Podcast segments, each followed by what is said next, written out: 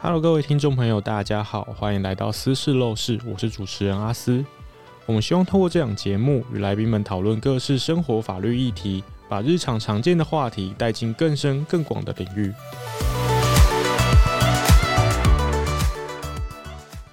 你知道法官的一天都在做什么吗？在私事陋室第一季的第一、二集里，我们有介绍了法律人的养成之路，以及法官是如何成为法官。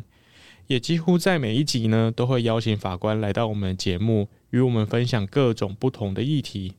但这一次，我们想要邀请法官分享他自己，分享自己的工作日常，分享自己在开庭时遇到的欢笑与泪水，分享自己的辛酸与血泪，分享自己成为法官这个选择。那么，我们就先介绍今天的来宾——台北地院赖鹏年赖法官。各位司法院 Podcast 的听众，大家好，我是台北地院赖鹏年法官。今天很高兴能来这里跟大家分享。但是在一开始啊，我觉得，嗯，大部分的听众朋友可能都没有上过法院的经验，更何况是打官司的经验。所以，想要先请法官跟我们的听众朋友说明一下，说开庭的过程大致上会怎么样进行。好，法院处理的案件可以分成诉讼事件跟非讼事件。一般人印象中的上法院打官司，其实指的是诉讼事件，又可以分成民事、刑事、行政。我们可以把它想象成大医院的外科、内科或者小儿部。那民事法庭的活动可以想象成是一个三角形，顶点是法官，不是说法官高高在上，是法官身为裁判，如果坐比较高，才能观察整个法庭的状况，照顾当事人。譬如说，诶，有当事人讲到激痛处哭了，请通译赶快拿卫生纸安抚当事人；又或者当事人讲一讲擦枪走火，要站起来输赢，那法官也可以赶快制止。请就近的法警维持秩序。那三角形的两边就是原告跟被告。那开庭的时候，法官会问原告诉之声明跟请求权基础是什么？那问被告答辩声明跟答辩要旨是什么？其实我们这时候最常听到一个字，就是一日系列台歌的经典“公平正义”。好，不是 哦。其实诉之声明就是你希望法院怎么判，那请求权基础就是你凭什么请法院这样子判，你的法律依据是什么？譬如，诶，我希望被告把铁皮屋拆掉，把土地还给我，因为我是土地的所有人。那被告的铁皮屋盖到我的土地上了，而且之前占用的部分不可以白白使用，也要给我租金。那法官听完原告的主张之后，会幻听被告的答辩。被告，你如果不同意，那你不同意的理由是什么？譬如说，诶，我没有盖到原告的土地上啊，或者原告的阿公的阿公有签过无偿使用书给我阿公的阿公啊。好，那接下来法官就会请双方提出现有的证据，就是大家很常听到的举证之所在、败诉之所在。譬如说，诶，原告，你有土地权状吗？铁皮屋真的是被告的吗？那如果有占用的话，面积是多少？你有测量过吗？然后法官再进行争点整理，确认两边没有争议的事实跟有争议的点。譬如说，诶，确实有这个铁皮建物的存在，但是不知道有没有占用到原告的土地，或者是不知道占用的面积是多少，然后再就争议的点来进行证据调查。譬如有没有证人、书证、物证，像我们这个拆屋还地的例子，就还要进行履勘，也就是现地测量，最后再让两边辩论，法官再制作判决。民事的部分大概是这样子。OK，所以民事看起来就是法官他有点像是一个活动主持人，然后让两造双方，就是原告跟被告各自提出自己的证据，然后想办法去说服这位主持人，所以。法官的角色可能就是指挥整个诉讼的进行这样子，没错。那相对于刑事诉讼的话，呃，好像刑事诉讼法官涉入的程度就会比较高一点点，对不对？嗯，对，刑事法庭活动的话，相较于民事程序是三角形，刑事程序大家可以把它想象成是一个鼻子，比较靠近眼睛的鼻根是法官。那鼻子下面两侧的鼻翼是检察官跟被告，可是相对于三角形，现在很强调被害人参与、被害人保护，所以其实多了中间的鼻尖这个点是被害人。那开庭的时候，通常会分成准备程序跟审理。准备程序大家可以把它想象成是为了之后正式审理的顺利，先开一个会前会，确认我们到时候审理的时候要处理的事情。准备程序主要啊，法官会确认被告的答辩，诶，你是承认还是否认？那对于起诉的事实，哪些地方你是没有意见的？在确认被告对检察官提出来的这些证据有没有可以当做证据的资格，有没有证据是违法取得的，来去表示意见。那法律用语叫做证据能力。那再进行争点整理，也就是如果被告你否认犯罪，那哪一些客观事实你是没有争执的？譬如像诈欺取财的案件，被告可能会说：“诶，我确实有跟被害人收了这些钱，可是我是要被害人投资啊，我有给红利，我没有要诈骗他的意思。”所以经过准备程序的整理。那我们这个案件就不需要调查被告到底有没有跟被害人收钱，而只需要调查被告是不是使用诈术，被告有没有诈欺的意思。那对于有争议的点，法官就会问有没有证据要申请法院调查。如果是证人的话，也会对证人的顺序来排棒次。那如果通常有案发当时或者是案发前后的监视器画面，为了节省时间，也会在征得检察官跟被告的同意之下，在准备程序的时候就先勘验。那接下来审理的期日就会由三位法官或者独任法官来开庭，进行向证人的交互詰问。问完证人之后，就会让检察官跟被告就各项的证据来辩论，然后再就量刑事项。也就是法官判轻判重要怎么判来进行调查跟辩论，像八尺门的辩护人有提到过的无粲基准，也就是在讨论犯罪，譬如所生危害的高低、犯后的态度、犯罪的手段等等。那特别是现在法律也有规定，要给被害人跟家属，或者是如果被害人已经死亡，被害人的家属就法院的量刑有表示意见的机会。那最后辩论终结。再定一个宣判的时间。这样听起来，我们先从，因为呃，相对于民事诉讼，刑事诉讼其实多了一个准备程序。那其实准备程序，我们可以把它理解成是一个聚焦会议。大家先针对就是我们接下来要讨论的方向，我们有一个呃确认，我们到底要讨论哪些东西，哪些是不需要讨论的，我们就把它排除，然后好好去聚焦这个会议。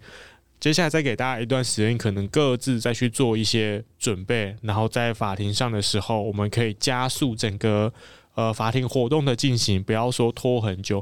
可是刚刚法官说，呃，他这个可能会需要三位法官，然后跟当事人、可能检察官约时间，对不对？那像这样每一个庭期跟庭期之间，大概都会间隔到多久啊？呃，这个可能要看每个法官他收案的量来去决定。呃，通常的话，可能或许会间隔呃两周或者一个月，甚至于是两个月。嗯、那当然也要再确认呃当事人他们可以开庭的时间。其实也会协调，就是等于是需要出庭的所有人的时间这样子。对，没错。OK，那像是刚刚我们因为因为其实像行政诉讼啊，我们过往有做过。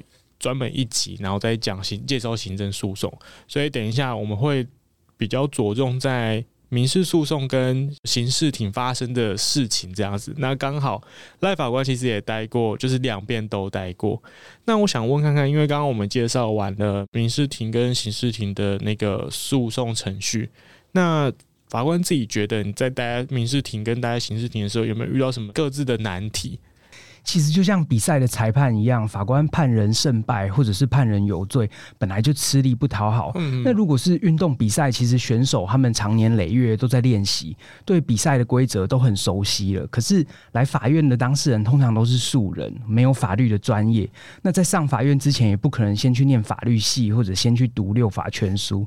所以如果没有委任律师的话，法官要一边白话的解释我们刚才提到的整个诉讼流程，一边还要按照。这个法定的诉讼规则来审理案件，譬如像民事事件，我们常听到契约自由，人的想象力有多丰富，契约就有多复杂、多灵活。嗯哼，那法官每一件都要先厘清当事人之间到底是什么契约，或者成立什么法律关系，再来确认当事人提出来的证据构成什么样的法律效果。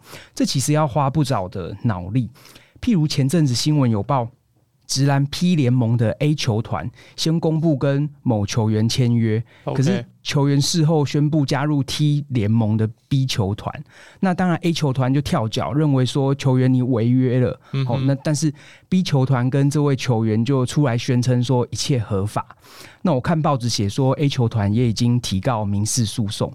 像这样子的案例，可能首先就涉及了球员跟球团之间的契约关系，嗯、到底要定性是委任、雇佣、承揽，甚至是混合的契约，那来决定说球员可不可以单方面的终止契约。那刑事案件其实我觉得也会面临一样，要跟被告还有被害人解释诉讼流程的问题。譬如刑事案件开庭的时候，法官会先告知被告，你今天被检察官起诉的事实跟罪名是什么？那接着再告知他三项权利，在法院开庭，你可以保持沉默，你可以请律师当辩护人哦。如果你有低收入户、中低收入户、身心障碍身份，你也可以请法院指派律师来为你辩护，你也可以请法院调查对你有利的证据。那都会问他说：“被告，你了不了解？”通常有一定的几率，被告就会高喊说：“我不了解，我是冤枉的，我是被冤枉的。”检察官乱起诉，然后就开始讲自己当天认为发生的事情。那被害人可能也跟着跳起来说：“哎，被告，你不要再骗人了。”那两边就开始吵成一团。这个时候，可能法官就要再跟大家解释现在进行的程序要做的是什么。嗯，这是还蛮困难的地方。那另外，因为刑事案件是要判人有罪无罪，判决的结果。我会直接剥夺被告的财产、自由，甚至于是生命。对有的法官来说，也会有一定程度的心理压力。所以，其实相较于民事诉讼，其实刑事诉讼的呃压力也好，或是呃我们讲审判的困难点，听起来好像就是毕竟是要会影响人家的自由，或是可能是有一些处罚的。所以这些压力大部分可能是来自于法官自己，就希望说勿往勿纵。嗯，但是。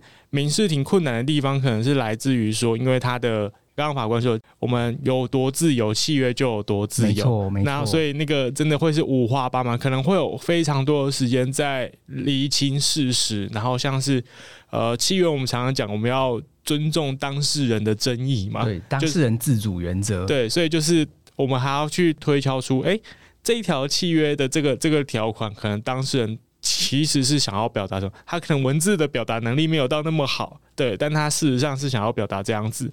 法官必须要从这些文字中去推敲出当事人的心意，呃，比看情书还难。没 错。那法官你有没有就是因为呃，法官现在是在刑事庭？那像你就是在可能在过去民事庭或是在现在刑事庭的经验里面呢、啊，你有没有什么你觉得印象很深刻的案件可以跟大家分享？听众朋友最喜欢听故事了。好，我举个例子，除夕夜的时候，除了吃团圆饭，那我们亲友齐聚，通常会小赌怡情，或者是买刮刮乐来试手气。嗯，那我之前有一件案件印象很深刻，是破除了头奖得主都是不详公务员的这个都市传说。OK，他是十几年的好朋友，那就相约除夕夜，大家各自吃过年夜饭之后，到某人家中来聚聚。那就有人提议说：“哎、欸，我们来集资，我去巷口的彩券行买刮刮乐。”那大家就纷纷掏钱。那有人出多，有人出少。那再推 A 太太、B 太太带小孩们去买。那买完回来就全部摊在桌上，大人小孩一起刮。哎、欸，结果真的有人刮中头奖三百万。OK。一阵开心之后，大家就讲好说，那就按一开始掏钱的集资比例来分。嗯哼，那彩券就让出资最多的 A 夫妻保管。嗯哼，一开工我们就来去兑奖，然后来分钱。结果没想到，其他人一直等等等，等到都过完元宵了，都没有 A 夫妻的消息。就是过年已经整个流程已经结束了，没错，故事通常都是这样子发展。OK，那传赖给 A 夫妻都要么爱理不理，要么就说工作很忙，有空再去领。那、uh -huh. 后来就直接拒不联络了。OK，那检察官一查，哎、欸，开工当天其实就把三百万给领走了。Uh. 那最后就起诉 A 夫妻侵占其他人的彩金。嗯哼。那 A 夫妻来开庭，当然就否认有集资买彩券这件事，说：“哎、欸，我们当时是各买各的，各刮各的啊。那头奖是我自己刮中的，跟其他人当然没有关系。”嗯哼。所以审理的时候，呃，我们就请当天在场的大人，还有没有集资的长辈都来作证。那大家就整个过程讲的，其实大致上都一致。我确实是集资一起买一起刮，嗯，那刮中头奖也讲好说，A 夫妻领完，大家再按出资比例来分。嗯哼，那当然这些来法庭作证的证人，大部分跟被告都是对立的。哦，那刑法有个原则叫做不能只听被害人的指控就认定被告有没有犯罪。所以我们在参考像被害人跟 A 夫妻事后的 LINE 对话记录，跟他催讨彩金，问他说什么时候要去领、要分钱的时候，A 夫妻从头到尾都没有质疑说：“哎，又不是集资，怎么会在跟我讨钱？”嗯哼。那好巧不巧，里面有太太除夕当晚也马上在 Facebook 就 PO 跟中奖彩券的合照，然后还 Hashtag 集资。本五百，就是说它的成本五百，OK，这些等等的关键字，然后我们还勘验买彩券当时彩券行的监视器画面，证实了这个彩券跟老板买完是当场全部收成一整叠，然后 A 太太带回来，也不是 A 太太 B 太太分开自己挑买自己买这样。所以最后合议庭就认定，哎，确实有集资的事实。嗯。那被告在领了彩金之后，把属于其他人的部分侵占入籍，我就成立侵占罪。那 A 夫妻后来上诉之后也改承认犯罪，那把彩金都归还给大家，最后也获得了缓刑的宣告确定。OK，这让我想到就是前几年有一个某金控好像也是集资，然后那个时候我记得头奖的奖金好像快。快二十亿吧，然后就真的中了之后，呃，好像那个当事人也就是人间人间蒸发，人间蒸发，对啊。然后我想说，哇，这个这对夫妻。中奖金额其实没有到真的很多，因为扣完二十趴的税嘛，对对啊，其实剩下来也没多少，好像没有必要这样子做。其实以前我们好像有写过一篇类似的那个过年集资，不过我们是以民事呃，我们是以那个民法的角度做出发，就不是像法官遇到这种是刑法的。那因为法官现在应该当法官也有一段时间的吧。我相信你一定有蛮多印象深刻的案件，就是迫不及待想要跟大家分享。好，另外大家应该都看过《八尺门的辩护人》，那被告是印尼籍的，哦，而且讲的是特殊的方言。对，而且偷偷跟大家宣传一下，如果没有看过那个《八尺门的辩护人》的话，哦，除了赶快去看以外，看完之后呢，可以回来收听我们私事陋室的 Podcast，我们有一集就专访导演哦。没错，那我之前也有一件被告被检察官起诉。骑车擦撞告诉人之后就直接离去，我们那就涉嫌过失伤害跟肇事逃逸。嗯哼，那被告的国籍很特殊，是尼日共和国籍。OK，哦哦，他那个。我记得他国旗是一个蓝呃绿色底，然后红色的一个太阳在中间，好像是，好像是。嗯、而且一般这种案件，如果被告否认犯罪，嗯，抗辩通常会说：“哎、欸，我没有过失啊，我不知道有撞到人，所以我才直接骑车离开。”可是我这件案件准备程序，被告来的时候，他说那一天骑车的不是他，是他的朋友，嗯、他把摩托车借给朋友骑。那警察通知他的时候，他才知道。机车有借别人，而且有发生车祸。可是他后来请朋友出面跟警察说明的时候，朋友就消失了。最重要的是，被告最后跟我说，他这位朋友是马利共和国籍。OK，对。但是最近有透过朋友找到他，嗯哼，我们就很伤脑筋。那这个特殊国籍，我们应该要怎么样安排通译？结果我们一查。幸好尼日跟玛丽他们的官方语言都是法语，OK，因为都曾经有被法国殖民过，那我们就请了法语通译。审理的时候，这位玛丽的证人也真的来法院作证，那我们也播监视器画面让证人看，确认他当天确实是骑车的人。哦，那其实蛮有趣的是，作证的过程中，因为被告旁听的友人还有举手说。我们请的特约通译翻得不够精确，嗯哼，我们的特约通译也有承认说，因为证人的口音实在太重了，他翻译得很吃力。那我们就再请证人放慢说话的速度，多说几次，让特约通译来翻译。这样，那也在法庭上面把我们这位尼日被告跟玛丽证人的 LINE 对话记录，他们是用简短的法语，然后拍照，那彩色列印出来，请通译当庭帮我们逐句翻译，确认意思，再记录在笔录里面。结果翻出来的结果显示，被告真的在第一次去警察局做完笔录之后，有打过很多通 LINE 电话给证人。那呃，第二次警询的前后也一直打电话给证人，还有跟他提到说：“哎，为什么你没出现？这只会花你几分钟的时间，我们都在等你。我们可以跟朋友谁谁谁去找这位发生意外的人协调，等等等等。”嗯，那最后合议庭就认定肇事者不是这位尼日籍的被告，就判被告无罪。那我们也告发这位玛丽籍的证人涉嫌过失伤害跟肇事逃逸。嗯哼，那据我查询的结果，后来检察官也有另外起诉。那起诉之后，这个玛丽吉的证人也跟被害人赔偿和解。那过失伤害的部分撤回告诉，肇事逃逸的部分也获得缓刑的宣告。但是刚刚听完，就是整个外国人肇事逃逸的案件中最辛苦的，好像是通译。没错，没错。对，我感觉压力很大，就是所有人都在等他翻译完那个 LINE 的对话记录，然后他也很辛苦的听着那个他不熟悉的口音，然后要及时的翻译给法官、检察官，然后或者是辩护人的律师这样子。对，通译的角色在这里确实是蛮重要的。对，那。我想问说，就是像是呃，刚刚这两个案件里面，其实我觉得有一个共同点，就是最后当事人他们都承认犯罪，然后呃，真心悔悟好了。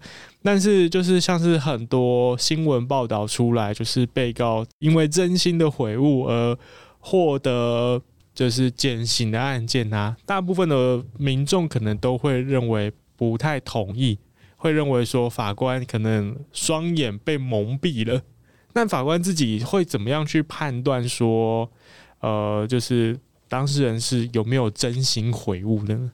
传统可能会用被告犯后有没有承认犯罪来认定，就像阿斯刚才提到的，呃，抄心经、写悔过书这样子。因为有句话说“坦白从宽，抗拒从严”，但是现在会认为答辩是被告的权利。被告既然受无罪推定的保护，当然不可以以被告他否认犯罪就说他犯后态度不佳。那现在提倡修复式司法之下，法院比较会以被告。有没有尽力赔偿被害人来认定被告的犯后态度？那但是比较有趣的是，法官通常只能在法庭里面接触到被告，被告确实也有可能人前手牵手，人后下毒手，就开庭的时候一个样子，一出法庭又另外一个样子。那我之前也有遇过诈骗案件的被告，那开庭双手一摊就说：“哎、欸，我没钱，没钱赔。”好，结果开完庭出去还开着玛莎拉蒂离开，这样子。没错，玛莎拉蒂的原产地环游欧洲，然后四处打卡.还有 po 文说：“哎、欸，欢迎提告，人生爽爽，什么老师教你怎么诈骗等等，这种嚣张的话。”那当然很生气的被害人就把他截图提供给法院，让法院当做量刑的资料。好，或者是其实，在开庭的时候，我们刚才有提到，会有一个量刑辩论的阶段，被害人也可以陈述整个案发到现在他观察到的被告的犯后的态度等等，这个都可以作为法院判轻判重的参考。但是刚刚讲那个量刑辩论啊，因为就是 PTT 常讲嘛，就是六法全书唯一死刑，所以我也蛮好奇说，就是在量刑辩论的时候，大部分当事人他们。呃，表达的意见可能大概会是什么样的方向，或者是会不会带有满满的情绪，还是其实都意外的非常的理性在判断这件事情？嗯。也有可能是很激动的，会说：“哎，请法官一定要重判被告，被告到现在都不闻不问等等。”那当然也有另外一种情况是像阿斯刚才讲的，其实前面呃冗长的开庭程序已经很累了，我那激情过后，最后可能就说：“哎，请法院依法来审酌。”这样这也有可能发生。那所以其实大部分就是先回到刚刚那个真心悔悟这件事情，其实现在都有一个更客观的标准，就是你的赔偿金有没有到位。可是因为新闻里面常常还是会提到说，就是哦，法官因为当事人当过风纪股长，所以就给予减刑。就是为什么会有这样的新闻报道出现呢？是真的只要当过风纪股长就可以被推估成就是好宝宝，所以他只是一时被利益蒙住了双眼，然后一时犯错。那我们应该给他一个悔改的机会，所以减刑吗？呃，应该说，呃，刑法五十七条量刑的标准里面有一项，也是要审酌被告呃他的整个状况、生活背景、资历状况等等哦。所以，像譬如说，哎，被告是不是有饥寒起盗心这样子的情况，还是说，其实被告呃家境非常的优渥，不需要去犯罪等等？我想。嗯，新闻标题可能通常会夸大了一点，但是五十七条的标准里面确实有，呃，法院是需要审酌被告的背景这样。那我们刚刚其实都讲了很多是跟当事人的心情有关系，就是因为我们都在讲从法官的角度，然后再分享当事人的一些想法，但其实就是。我们呃，其实很多的，像我刚刚也说，很多的报道里面都会去报道，特别是刑事案件。那不知道法官自己，你的案件有没有被报道过？嗯，有时候会，尤其台北地院可能因为在首都的关系，比较洞见观瞻。嗯哼，不管是名人的案件，还是事实比较新奇古怪、夸张的，都有可能被报道。那其实如果案件有上新闻，法官也都会关心。那尤其会注意说，哎，报道跟事实有没有落差？我举个最近的例子，我之前有一件公然侮辱的案件，对，那被害人是女生，她在低卡论坛 po 文说，呃，她。不喜欢性方面的事，但是男友觉得她很漂亮，一直求欢。那后来她就跟男朋友因此分手。那分手之后，男朋友还是一直想要跟她复合等等。结果文章下面就有人肉搜出原 po 的 Instagram，也曾经放过性感照等等，就开始公审她说：“哎，她是假讨拍、真讨粉啊！”攻击她的长相。OK，那有个人也留言说。原 po 长得像车力巨人，你就说那个哒哒哒哒哒哒哒哒哒的那个内内部动画里面的，对，OK，变形之后的，那 就被检察官起诉了。那我最后是做有罪的认定，那可能这个呃车力巨人四个字比较耸动哦。后来蛮多篇报道的，像有标题就写说，哎、欸，性冷感辣妹发文哀酸车力巨人，怒告网友，结果出炉。那下面网友就说：“法官没看过《晋级的巨人》哦，车力巨人有怎样吗？法官四八四很好当哦，这文字狱了吧？哦，等等。那当然，其实单纯评论美丑是言论自由。不过，其实这一件案件，除了被告他自己是承认犯罪的之外，我是根据整个留言的前后文，还有其他侮辱性的文字，譬如说“难怪想多批”是嘴巴可以塞很多根麻，一个骚样等等等等，来认定说整个留言内容其实已经超过评论美丑的合理范围，才会做有罪的认定。那当然，网友可能因为受限于新闻报道，没有看出留言的全文。我如果没有看过判决的话，比较没办法了解全貌。那网友的评论，法官当然是会参考。我自己内心的小宇宙，可能就会想说，下次再遇到类似的情况，是不是我再花一点篇幅来说明认定的理由？那当然，有时候太情绪性的推文，我们就一笑置之。这样，这一件他的被告是只有一位吗？还是其实蛮多位的？被告其实蛮多位，他确实是告很多的网友。那像这种案件呢、啊，因为大部分我们都会说，呃，有一句话叫“法官不语”啦。法官不语就是说，呃，因为法官他已经都把意见写在判决书里面了，所以我们就无需再做解释。但其实，如果就以沟通这件事情来说，好了，单纯的文字沟通跟面对面的表达，其实可以传递的资讯量是完全不同的。因为面对面表达有你的音调，有你的手势，有你的表情，其实都是可以传递一些资讯。但是文字单纯看文字就会感觉比较冷冰冰，而且文字量那么多，大家可能就不会想要看。所以，到底法官要不要不语这件事情，我们当然可以讨论看看。但只是说，现在，呃，我现在想要问这个，是因为我们也想知道，法官如果看到自己的呃判决被报道了之后啊，你的心情是怎么样的？是这个像刚刚法官会去检查说他新闻报道有没有写错。那如果写对了，那可能就是很开心。那写错了，你会有什么样的反应？然后或是又看到下面网友们的留言，你又是怎么样的心情？这样子？嗯，就像我说的，如果太情绪性的，可能还是看过就好，赶快可能把荧幕关起来，再拿出其他的案件继续埋首在卷宗里面。没有那种冲动想要回去跟他 直接打比战，就是网络上吵起来这样子。哎，这是可以的吗？呃，原则上应该是不太行的，还是透过判决来去跟当事人做说明。OK。就这这个事情是有在法官法里面规定的条文嘛？就是说，呃，法官不可以在网络上跟人家起争议这样子，或是讨论判决啦。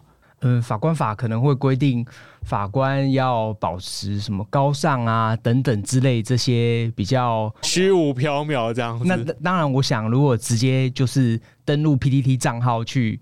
跟人家回推的话，应该就没有那么高尚了。我想，其实会讲到这个啊，也不是说要就是未来大家看到判决的时候，你觉得这个判决判的不好或判的很好，然后要让你们嘴下留情啊，也不是要这边说啊，法官其实也是人，也是会犯错，而是说有时候或许在下评论之前啊，呃，可以先。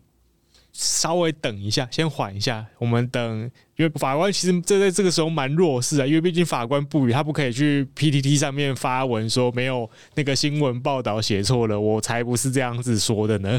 然后再把判决原文贴上来，然后一一跟大家解释，开一个法律小教室，教大家看判决书。所以或许大家在看到这些判决的时候。可以先去司法院的那个法学资料检索系统去看一下原文。没错，没错，因为判决书其实也是公开的资讯。对啊，法官们已经很努力的让判决的内容越来越白话、越简单。然后，其实因为我自己偶尔会去看一些判决书啦。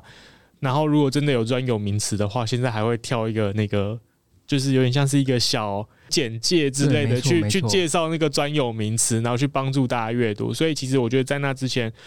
呃，在那个乡民朋友开嘴之前，也许可以先去看一下啦，就至少不要最后骂完之后，可能又有另外一篇报道出来，然后超时空打脸自己。那刚刚讲完了，可能就是法官一些工作上面的一些辛酸血泪。好了，那因为每个职业都会有一些禁忌嘛，那我我我也蛮想知道说，法官这个职业啊，有没有一些禁忌？你们可以吃凤梨酥吗？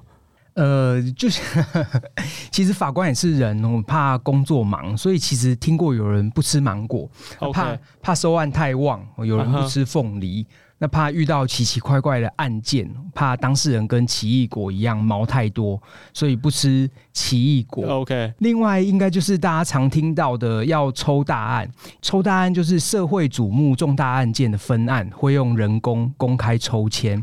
那抽大案的时候，有人会说要坐在位置上。嗯、那之前还真的有听过有法官抽大案的那一天，刚好已经排了健康检查，没办法取消，那人在医院，而且还在做无痛的肠胃镜，全针麻醉中.根本赶不回来。OK，结果最后抽签真的抽到那一位法官，那其他同事打给他的时候，他还迷迷糊糊正在退麻药。OK，那刚刚有说就是像是抽案这件事情，他是说每一个人就是可能这个庭的每一个法官排队抽签呢，还是就是像是乐透彩机一样，就是有一个机器然后跑跑一个彩球出来掉出来，就是好，就今天就是呃。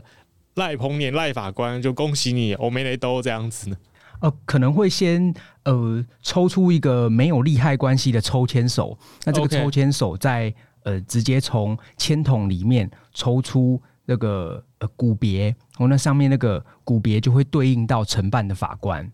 但这样抽到大案的人，他因为会说是瞩目案件也好，或是大案也好，就代表说他可能难度比较高，然后或者是。呃，它复杂程度更高之类的，会花的时间会更多。那你们可能会因为抽到这个大的案件，然后其他案件就比较少一点点吗？呃，如果真的是承办大案的话，在一定的呃条件之下，是可能在分案的时候，或者是在开庭在制作判决的时候，就会给予减分的优惠，因为当然，呃，你这一件会需要花比较多的时间，嗯、哦，那其他的案件就稍微分少一点，让你可以专心的来完成这一件。那法官你自己有被抽中过吗？就是这种瞩目案件，或是我们讲的大案？希望过去到未来都不要有，哦，所以还没有 这样。对对对。那我想问一下，就是说，因为呃，可能法官目前还没有抽到，但是你的同事可能有抽到。那他们被抽到当下那个像是那个照完大肠镜，然后马上抽到大案的那位法官，在他恢复意识之后，知道这件事情，他当下心情是怎么样？就是会啊，就是怎么那么衰，还是就是坦然面对，就是求来就打这样子？可能就是会先从惊讶、惊恐到可能难过，到最后坦然面对等等。会有法官很想要抽到大案的吗？就是会觉得，就是我想要有一个大的舞台，有一个好的表现机会。嗯，你可能也点出了某些法官他们心目中的对他们的心态，或许或许。OK，那我想问一下说，说因为我们刚刚就讲抽大案嘛，然后跟抽大案减分。那想知道说，法官你们一个月啊，大概会有新被分到多少件案件呢？呃，我觉得可能要看各地的法院或者是你办理的事务不一样，嗯哼，嗯，没办法一概而论。通常啊，如果呃可能一个月需要承办几十件案件，这个是。通常的的数字，就这是台北地院的平均这样子。对，如果十几件这样，嗯，如果以刑事普通庭的来说的话，嗯、就是诉议制案件再加上呃其他的申请案件的杂件，嗯、一个月也是会有几十件的案量。件 OK，那像呃，因为会这样问，就是因为大家可能对于那个法院的效率很没有信心，就会觉得超花时间。但其实那也是我们刚刚一开始有讲到，光。我今天跟法官约下一次开庭，可能最快是两周之后，因为法官不可能一到五都开庭啊，他们也要花时间来写判决这样子。那两个礼拜之后，然后可能要开个两三次，那两三次每次隔两周，那也是一个半月之后的事情了。然后法官可能写一写，发现哎、这边好像有东西还没有厘清，再把大家再扣回来，再开一次庭，有可能就是两三个月后了。所以其实一个判决。大概都要半年吧。呃，判决制作的过程其实也是要视那个案件的复杂程度。对，没错，是复杂的程度而定。一般法官认为比较难的案件，嗯，通常可能也要花一到两个月的时间，每天都拨一点时间，或者是假日没有人打扰的时候来写。这样，我觉得写判决比较难的地方是。在于当事人，不管是民事的原告或者是刑事的检察官，他主张的证据跟呃很多，或者被告的答辩跟证据也很多，要怎么整理归纳，先认定事实是什么？因为真相永远都只有一个，我再按照这个事实来去适用法律。对，就像我刚才提到，其实写判决很像一个跟当事人对话的过程。嗯哼，法官就是透过判决来说明为什么你当初讲的有理由，那为什么你讲的没有道理？这样。诶，其实我有一个问题是，就是我们在讲难的案件好了，对于法官来说，什么叫做难的案件？难的案件，对啊，就是。可能是呃，假设当事人都不愿意出现好了，这可能就是事实没办法理清，可能就会是一种难的案件，还是是当事人很多，这种算是一个难的案件。应该说，在法官你自己心目中，你觉得哪一种案件对你来说是很困难，或者是是烫手山芋的案件？这样子？呃，我觉得有些法官可能会觉得，呃，名人的案件，哦，他不希望随着名人一起在。呃，镁光灯下被检视，嗯、那有的法官可能会觉得故事很多的，证据很多的，嗯、呃，或者是故事内容很复杂的，嗯、那当然也有另外一种困难是像刚才阿斯讲到的，当事人几百人的，比如像分割共有物等等这类的，嗯，这都有可能是各个法官心中不同的难案。嗯哼。那像是刚刚讲制作判决书啊，需要的时间可能不太不太一定，要是案件的复杂程度。那法官，那，之前我们都会去查那个那个什么，像台湾可能判决书的字数最多的案件是哪一件？然后后来查，哦，查到最多不知道是十九万字还是多少字，那个数字我有点忘记了。十九万字就是差不多一本一本论文，一一本哈利波特那样子那么厚这样子。那法官自己做过，你觉得就是那个最复杂的判决书，可能大概有多少页？你还有印象吗？那他可能是大概是什么样的案件？哎、欸，我可能因为创伤症候群 这部分已经没有印象了，呃、哦，就是有点麻痹，就觉得就是反正都很多，就没有没有什么差这样，已经被判决海给淹没了。OK。我刚刚有想到，就是因为特别在讲到判决这件事情呢、我们常常都会说，就是法院可能是叉叉挡开的。那像是法官你们那写完之后的判决啊，是会需要送审的嘛？就是需要可能给给法院的院长，然后看过那个判决说，哦哦，OK，就这样子判，然后盖章，然后才可以上传到网络呢？还是有其他不同的程序？好，阿司刚才提到了，可能也是法官的一个都市传说，我们就是叉叉党开的。那其实案件可以把它分成合议案件跟独任案件。如果是刚分发前三年左右的法官，叫做候补法官。那因为他写判决的经验比较少，哦，所以独任的案件写完会请相阅庭长看过，就格式的部分来去做第二道的把关。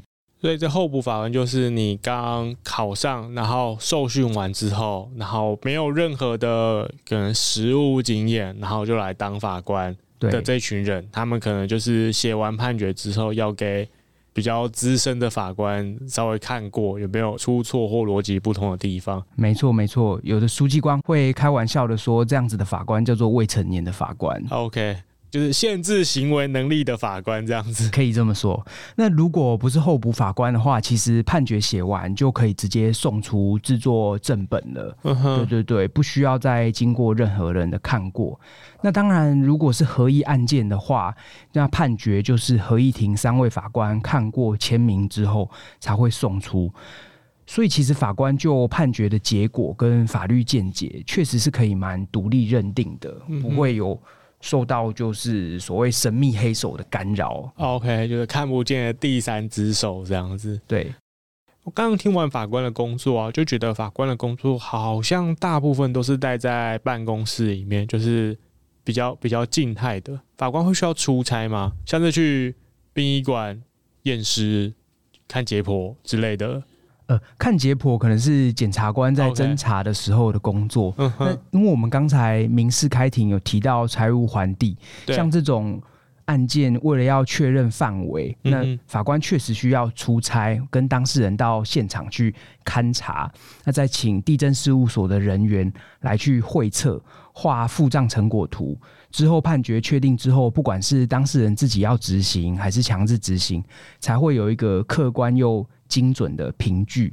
那我之前印象很深刻，是有一件拆屋还地的案件，嗯，是在龙潭。那我们知道龙潭是红土土地，那天下非常大的雨，而且很冷。那原告是祭祀公业，土地很大.那被占有的户数其实很多。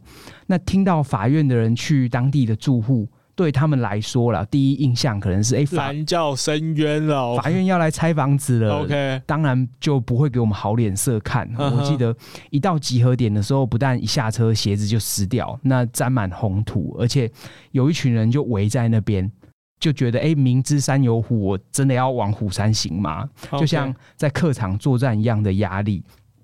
所以一过去，我就马上先请律师上前，不是当我的保镖，而是请尤其被告律师，我跟同一阵线的其他被告说，就是我们今天只是单纯来要确认范围，OK，然后使用的状况，请地震画图，不是要开庭，我也不是要来拆房子，OK。那等图画出来之后，大家回来看图，有任何的意见，我们都回法院，回到我的主场的时候再来讨论。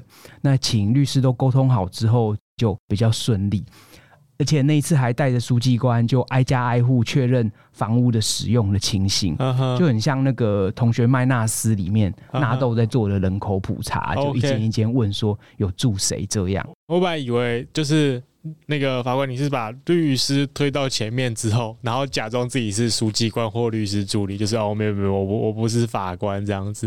因为我以前工作的时候啊，就是可能你是有决定权的人，但是我们都会故意假装自己没有决定权，这样人家就不会刁难你这样子。可能因为我们的目标范围太太明显，像哎，这种就不用穿法袍去嘛，旅刊不用穿法袍，不需要不需要，就是穿便服就好了，哦、然后带着识别证啊，好。所以，哎、欸，真的可以假装自己是书记官，然后躲到幕后这样子。那法官，因为就是你在当法官之前，你有去呃，可能从事过其他的工作吗？还是就是学校毕业，然后就真的就当上法官了？呃，我自己的话，确实是有些人会笑称说是三门法官，就是家门、校门、衙门、衙门，没错，对对对。所以我确实是就是。呃，受训完之后，就是直接来去分发做法官的工作。嗯，那你会就是后悔当初这个选择吗？会不会觉得有点就是沉闷？然后或者是可能做到现在这个法官这份工作跟当初想象的不太一样？嗯，其实法官这工作确实本质上就不是一个讨喜的角色，尤其看到律师光鲜亮丽，或者其他法官纷纷转任律师之后离开心更宽，确实都会让自己怀疑要不要继续下去。律师朋友可不是这样子说的，他们都会觉得就是法官高高在上，很赞这样子。因为我像我现在是在刑事审查庭，对，一般人可能比较少听到审查庭，其实可以把它想象成大医院的检伤分类。嗯哼，那比较大的法院，他会把案件分流，那把大量，譬如说法定刑五年以下，不是强制辩护案件的轻罪的案件，像常见的提供人头账户啊，当提款车手的诈欺、洗钱、伤害、窃盗等等。哦，这些案件都先交给审查庭来去审理。那比较明确的案件，就审查庭尽快判决。那比较需要花时间调查的案件，再让一般庭来去审断详细调查。嗯哼，对对对。那进到审查庭的案件有个特色，就是几乎都有被害人的存在哦，所以法官这个时候就要尽力促成和解。因为如果是走诉讼程序，不管是民事诉讼或者是附带民事诉讼来求偿，等到一审、二审，甚至于是三审判决确定，往往都已经可能经过一两年，甚至于是好几年的时间。常常听到说送累、送累。就是指打诉讼是一件很累人的事。那就算判决确定了，拿到胜诉判决，可能还要透过民事强制执行程序来去实现那个胜诉判决的内容，那可能又是另外一段漫长的旅程。所以回到最初的起点，如果刑事诉讼一开始就可以和解，那让被害人连民事的官司都不用打，纷争一次解决，那对当事人来说，其实可以省下很多劳力、时间、费用。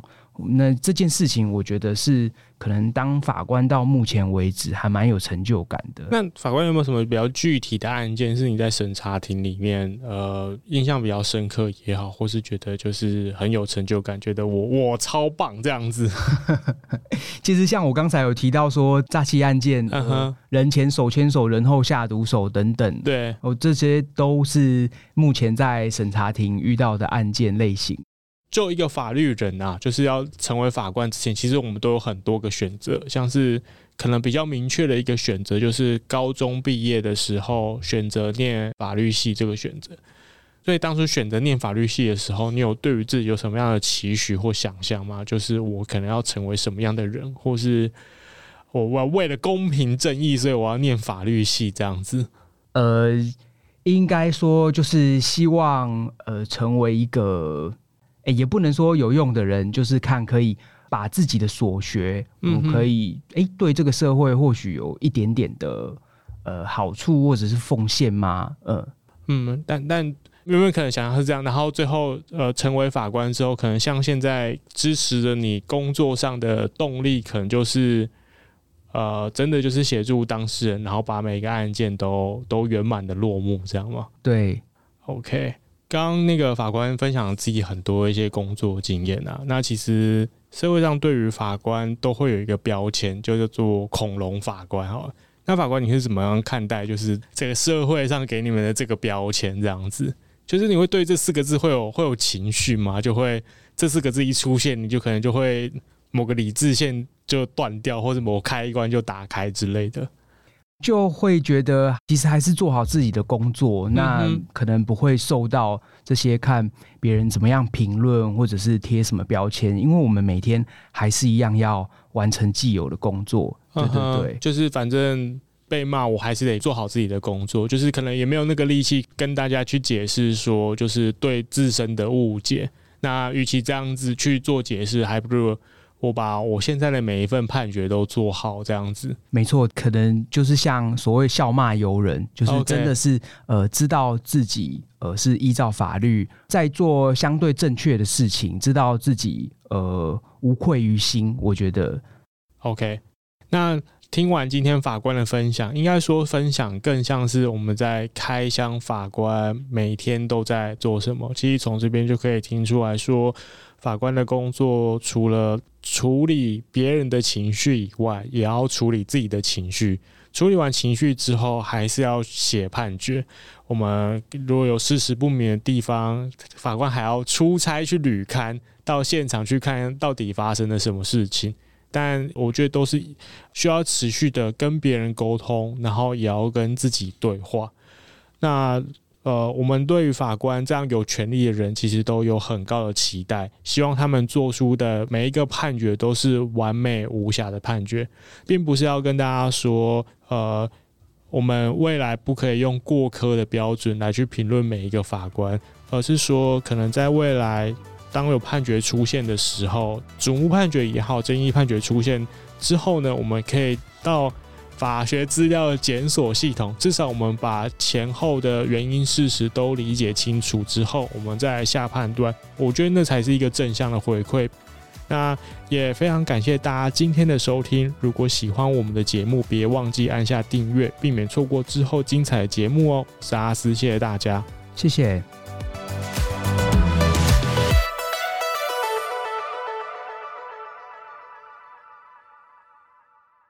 爱看电影或喜欢关注社会议题的朋友，请注意，一年一度的司法影展准备开跑喽！今年迈入第五届，依然会与我们的好伙伴金马影展合作举办，精选六部司法相关议题的影片，包含诈骗、修复式司法、长照与安乐死、性犯罪、国籍与公民身份以及不正讯问等，主题非常多元。影展时间从十一月九日到十二月三日。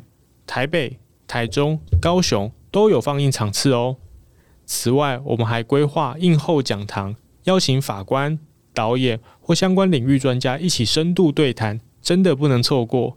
影展将在十月二十八日开放售票，现在就上网搜寻“司法影展”或点击下方资讯栏连接，了解更多资讯。